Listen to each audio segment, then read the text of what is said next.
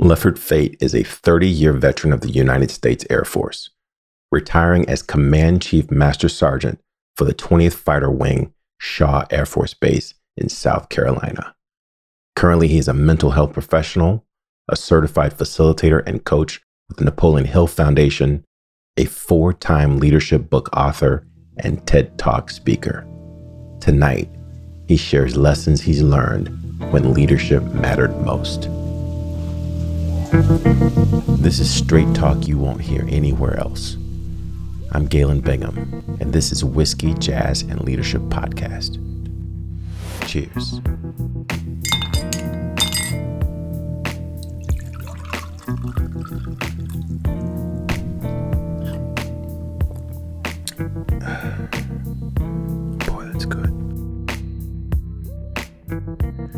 All right. All right. So we are back at it again. And this guy, this is a new friend.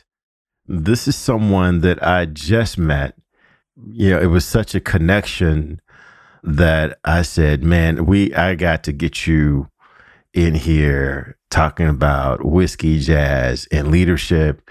And either I poured it on kind of strong or he felt the same same connection because he said yes. and so here we are. And uh, you guys heard a little bit about this guy. This is Lefford Fate. This guy is one of the purest leadership dudes that I've come in contact with for a while. Gonna, I'm gonna go ahead and get started with my little thing here that I'm gonna be drinking. But before I do, I gotta, I gotta uh, bring you in, Lefford ask my question, what you drinking? Well, bro, I'm drinking straight up Coke, original Coke. hey, there is nothing wrong with straight up. As a matter of fact, since I knew you were going to be drinking Coke, I brought a Coke. What? and so uh, I'm going to go ahead and open up. This is the original. Oh, man, I tell you some folks in Atlanta probably need to pay me for that. Yeah, they're gonna need that's, that's the original Georgia stuff right there. that, and, that, and, that should be an endorsement. That's right. That's right. You know, because I'm I'm I'm doing the whiskey thing. I'm gonna hit this. I'm gonna top this off with some some Evan Williams, uh, single barrel vintage, and uh, this is straight Kentucky. But you know, this is gonna put a little extra special on top of that Coke. And I'm gonna sit back and just let you tell your story. Oh my God, this is pretty good. As I taste this, go ahead, Lefford, do do your thing, man. Tell tell that story you shared with me about kind of your background and how leadership just seems to just kind of pour out of every conversation that you seem to enter into. Well, again, thanks, bro. Appreciate it. Uh, I, I got an opportunity to meet you when we were doing the Napoleon Hill presentation. And so that was a great time. There was an instant connection. I was like, I know this brother. It's, it's crazy. Right. But I am the support services director for the city of Sumter, South Carolina. And I don't like to say my side hustle or my side job. I say my passion is to be a speaker, a coach, a trainer. That is what I love doing. And my purpose is to help young people and military veterans, you know, because there's a lot of issues, there's a lot of struggle going on and and that is my passion. Some would say that is my ministry. I, I wouldn't have said that years ago that that's a ministry, but that's what that is for me. And uh, I was in the Air Force for 31 years. I retired as the uh, command chief of the 20th Fighter Wing, which was the premier F 16 wing. Our job was to kill people and break stuff. And we did it better than anybody in the world, right? Oh my gosh. Okay, so wait a second. Hold up. you said you were in the Air Force. Yes. They don't let just anybody in the Air Force. I mean, I can't just like fill out an application and, and well, you, you know, show up on Tuesday and, and, and, you know give me one of those give me one of those high price airplanes uh, because I want to see if I can fly. You've got to like get into that before you can. You got to go through some training. Yeah, yeah, yeah. But the cool thing about the Air Force Air Force is a is a city and in a world within a world. because almost anything you could do in the civilian sector, you could do up there. You got doctors, you got lawyers, you got clerks, you got supply chain, you got hotel, you have public affairs, you have everything. You know, I joined when I was 17 years old, and I was blessed to 31 years later, I left as the top 1% of the top 1% of that, that Air Force. And leadership from one, leadership from day one was what they indoctrinated you into and started growing you to that. And if you was either up or out in a way, so you learned it or you had to wash out. I found myself in a good space because I tell people there's two things that I was really, really good at.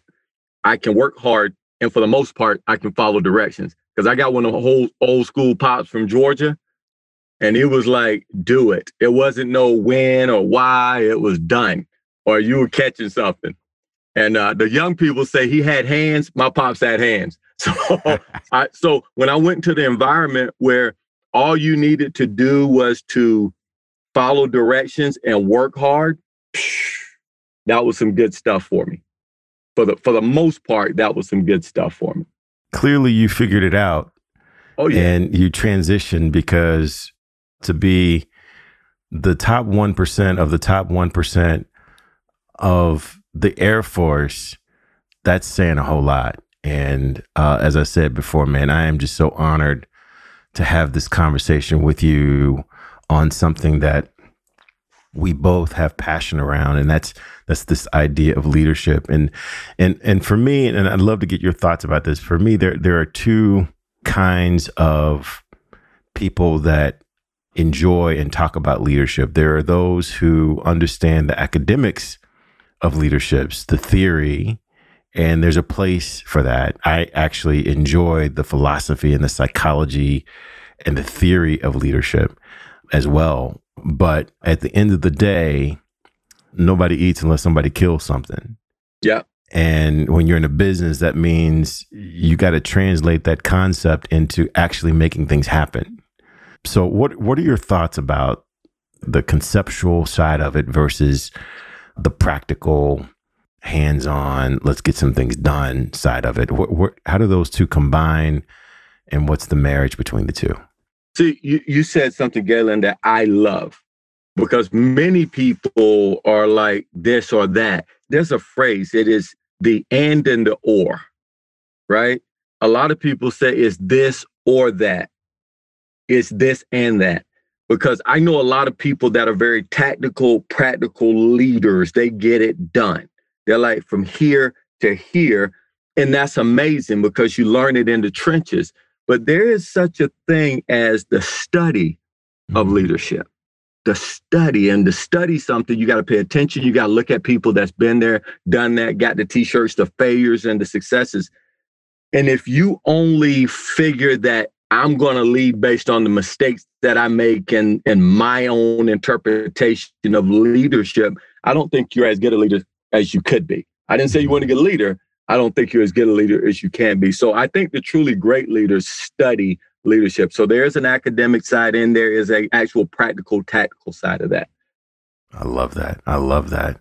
And then likewise, you do have to have a combination of the both because, you know, those who just sit in the classroom and talk about leadership, I, I, believe that all learning comes from experience, either your own or someone else's. Someone else's. There you go. There you go. Right. Hey, it's that great philosopher Mike Tyson.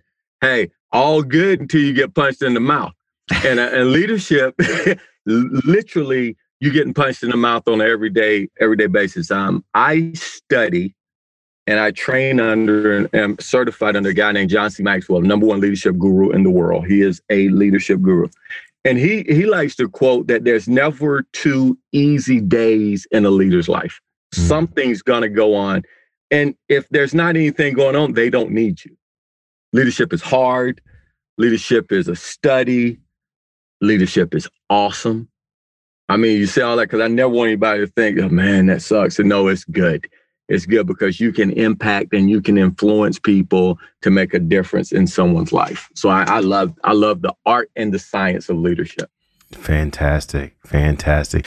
So tell me a little bit more about you know some of the work that you've done and some of the leadership experiences that you've had because I, I'm I'm always enamored by folks with military experience because I, I, I don't have military experience, uh, but I've I've got a number of friends, and when we have these conversations, I'm talking about you know this salesperson that I was able to give him a different perspective on how to approach a customer or a client, and we won the day, and right. and they're talking about you know, yeah, we we had a platoon that had to round this corner because folks were shooting at us, and all my soldiers came back alive. And there's just a different there's a different magnitude to our you know, story. It, it it is a different magnitude, but it's you know what some of the things that you can do in your environment I couldn't do.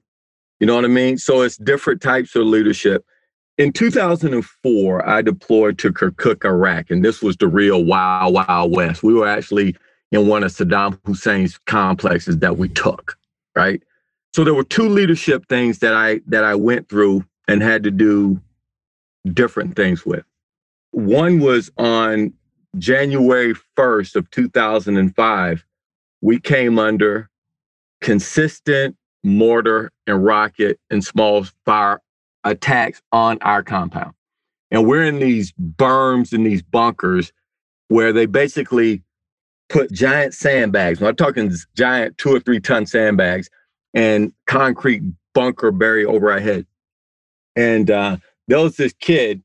I call him a kid because he had his 21st birthday a few days earlier, his first deployment, and he's under this thing with us and he's freaking out and he's crying and he's upset.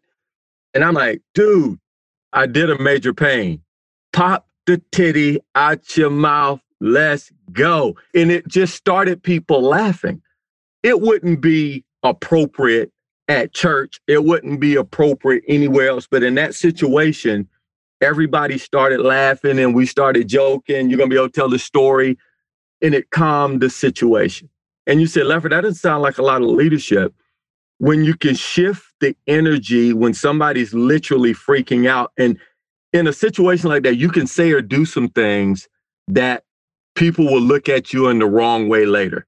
Mm-hmm. This is a young brother that was strong. He was he was afraid and he had a right to be afraid. But we were supposed to make it where he wasn't a punk. We were supposed to make it where he wasn't a cow. We were supposed to make it where it's okay and we kind of got through. We played ball after that. We talked about that. And for years later, we can just talk about that story. That was just an amazing thing. And you say, well, what kind of leadership is that? Changing the flow of how people are feeling during a very dangerous time. That's a leadership lesson. Wow. A, a harder leadership process for me, Galen, was I was the senior enlisted advisor. We had 5,000 people on the on the base, Army, Air Force. We had some joint combined forces, which were like Gurkha people that were, and we had Iraqis. We were going to transfer the Iraqi Air Force. We were going to get them back together, give them their base back, and let them do their bidding. The problem was that they had to live on base with us. We call it a FOB, a forward operating base. It was real hard to have people that were enemies of ours two years ago sleeping on the base, all of that. And we had to make this thing happen in eight days and trying to convince a, a bunch of airmen, a bunch of soldiers, and us that this was a good idea. And sometimes you have to be, I told you earlier when we talked, you're in a glass bubble. And if the chief or the general and the colonel are crying and freaked out, everybody else is. So we had to put on our faces, we had to walk the walk, and we had to bring our people along with us. And that was one of, to me, one of the hardest lessons out there because behind closed doors, I got to be honest, we weren't sure. we were like, hey, uh, yeah, we here, we're in the middle of a spot and we're giving it back. These people literally tried to kill us before. And so now we we got to be Gian and, and going together. So that was a, that was pretty interesting process for me. Yeah. I've often said, and actually I did a post a couple years ago about uh, this idea that leaders stand in the gap of uncertainty and help other people across. And because very often we don't know. And we have an idea. We we know how important it is, but we don't have the luxury of collecting all the data. Uh, you know, I'm sure in that situation, you couldn't have waited another hour for someone to rush in all the details of what you're getting ready to face. you you had to just you had to just make it. and they would have been wrong too. you know what I'm saying? It's that not it's not right. It's just planning is paramount, but planning planning is just planning. And, right. and you do what you do to be ready for anything and be able to shift. You got to be able to shift and, and lead people as they need to be led. Yeah. You know, uh, you mentioned John Maxwell, and I had an opportunity to hear John Maxwell and actually meet him. N- not like you, but but actually meet him at a conference. Mm-hmm. And someone just called me and they said, you know, Galen, I, I know that you're into leadership. I've got this conference that we're going to be doing. Jeff Gitomer, this guy Eric Thomas, and and John Maxwell. Do you want to come? I'm like, okay, so you know, I got a history in sales. So Jeff Gitomer is he literally wrote the book on sales and Eric Thomas is the new cat that's just like wrecking havoc in this the speaker space and I could not look at my say myself in the mirror and call myself having anything to do with leadership without bowing down to John Maxwell. He, I think he's written like what 40 books or something. Uh, yeah, a lot. actually, actually, I think he's got 80 something books. Oh. Crazy. Crazy. So one one of the things, and actually this is the opening quote to my book. One of the things that he said was each of us influences at least 10,000 people during our lifetime. So the question is not whether, but how you use your influence. And so, I, you know, I'd, I'd love to get your take on what is influence. Uh, you know, I think your story that you just shared was a great example of that. But what is influence? And this just this notion that everyone influences something. I'd love to just have you talk about that for a second. You know, everybody influences someone for the positive or the negative. And John also said that leadership is influence, nothing more, nothing less getting someone to do something, helping someone doing something, changing a mindset on how somebody sees or looks at something. And there's a difference between somebody the way somebody sees it and the way somebody looks at it. You know, right? You could see it and that's just sight, but how you look at it and what you often look for, you receive. And so ah. to me, the influence part is how do you move somebody in the right direction? I, I, think influence is extremely important. Whether you talk about Jeff Gitomer, I mean, those three people It's so funny to me when you talk about the people on my my invisible council, my my director of the board. Those three people are on there. Jeffrey Gitomer, the sales guy. I I study him. And, and I actually I'm certified. I, I do certification with John Maxwell, Jeffrey Gitomer certification, and Eric Thomas. I'm in his because those people do the things that I want to do when I grow up. Uh, I mean, yeah, you can't learn any from from better mentors than those three. Exactly. In exactly. those spaces, I, am sure that there are like stronger players. I just don't know who oh, they are. Oh, there's my my boy here, Dennis Kimbro. Same thing, but Dennis is in their circle. Those same you know, there's just it's just that. But yet I jump around because my mind is going like a million miles an hour because you you took me again. It shows me how much we have in common. But yes, influence is just that. And and this is what I found. Sometimes people influence you or you influence people that you will never know mm. that you touched them and that they're acting a certain way because of something that they saw you do. Wow. So now that that brings me to this question of given what you just said that people are always watching and you don't know how what you're doing is going to influence someone. How important then is authenticity? I think it's hugely important I think it's something that people are throwing around without necessarily knowing what authenticity means. We've been talking about authenticity for a long time. get real, man. you know, we've been saying, but now it's cool, Brene Brown. But but it's true. I think sometimes people think being authentic can be rude. Oh, this is how I am. You just got to. No, no. Authentic is being the real you, but not just the real you, the best real you. And people ask me, what do you mean, Lefford, when I say when you say the best real you? Who you really are as a person is your authenticity. I mean, mm-hmm.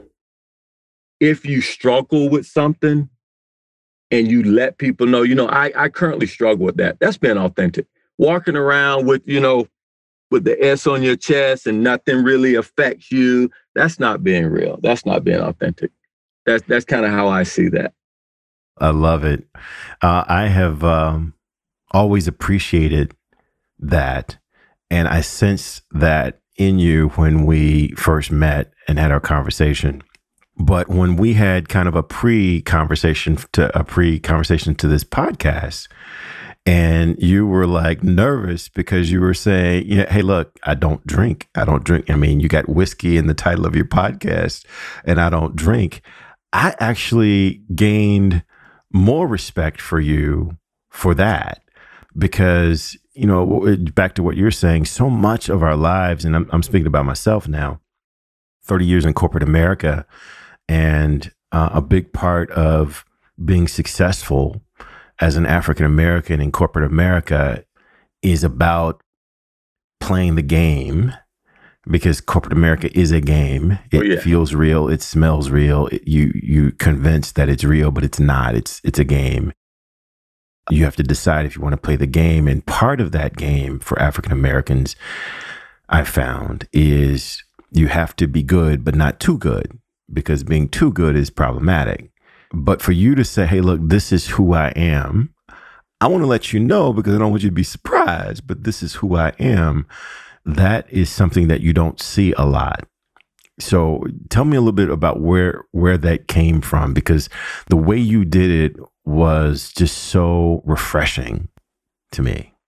Well, thank you. As I said, I spent a lot of time in the Air Force and the military period back in the day when I joined. I joined in 1981.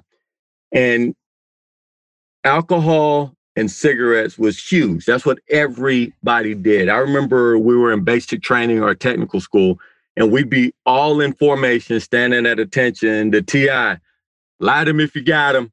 And so people would break out and go smoke and they'd be sitting around chilling, BSing, grab, you know, they doing all the stuff. And us that did not smoke was standing out in the sun. We just standing out there.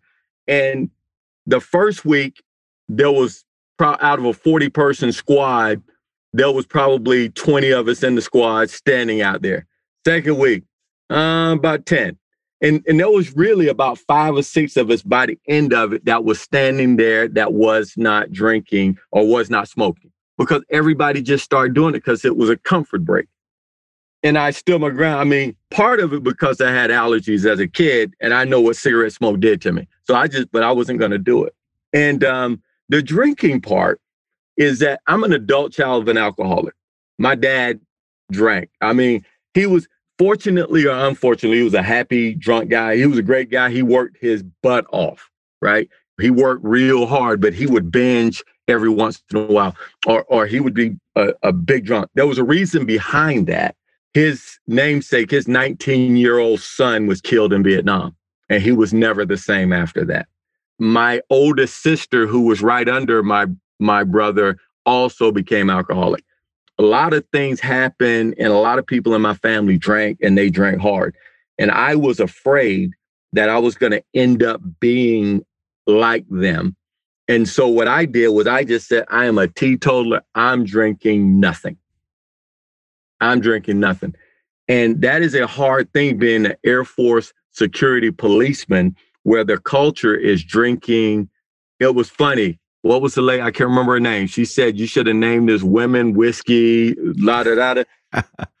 the culture for a guy, a young airman, was women, whiskey, and a whole bunch of other stuff.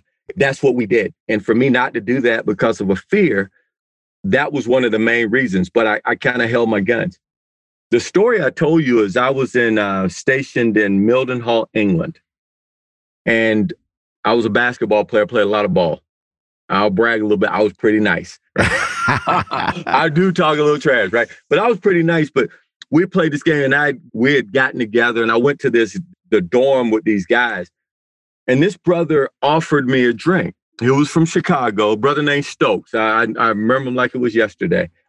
And he offered me a drink, and I was like, nah, bro, I'm good. And I did not realize, I didn't have the emotional intelligence to realize that I had offended him. Serious. I guess from where he was, Detroit, Chicago, somewhere, if you did not take a drink when a brother offered you a drink, you were dissing him. And so I didn't realize that he didn't like me. And for a while, I like, I don't care. Um, but my boy was talking to him and he came and told me that, you know, you offended him and he can't stand you because you played him. I'm like, I didn't play him.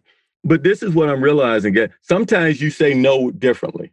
I don't know I did this, but I've gotten feedback from people sometimes that I can be like, nah, man, I don't know what I did. But bottom line is, I went to this brother and I apologized. I told him my story. I said, look, I am afraid that if I ever tackle the beast, the beast may tackle me. So I don't mess around. And he gave me love behind that. But I had to learn that you can say yes to you can say no, but there's a way to say yes and there's a way to say no.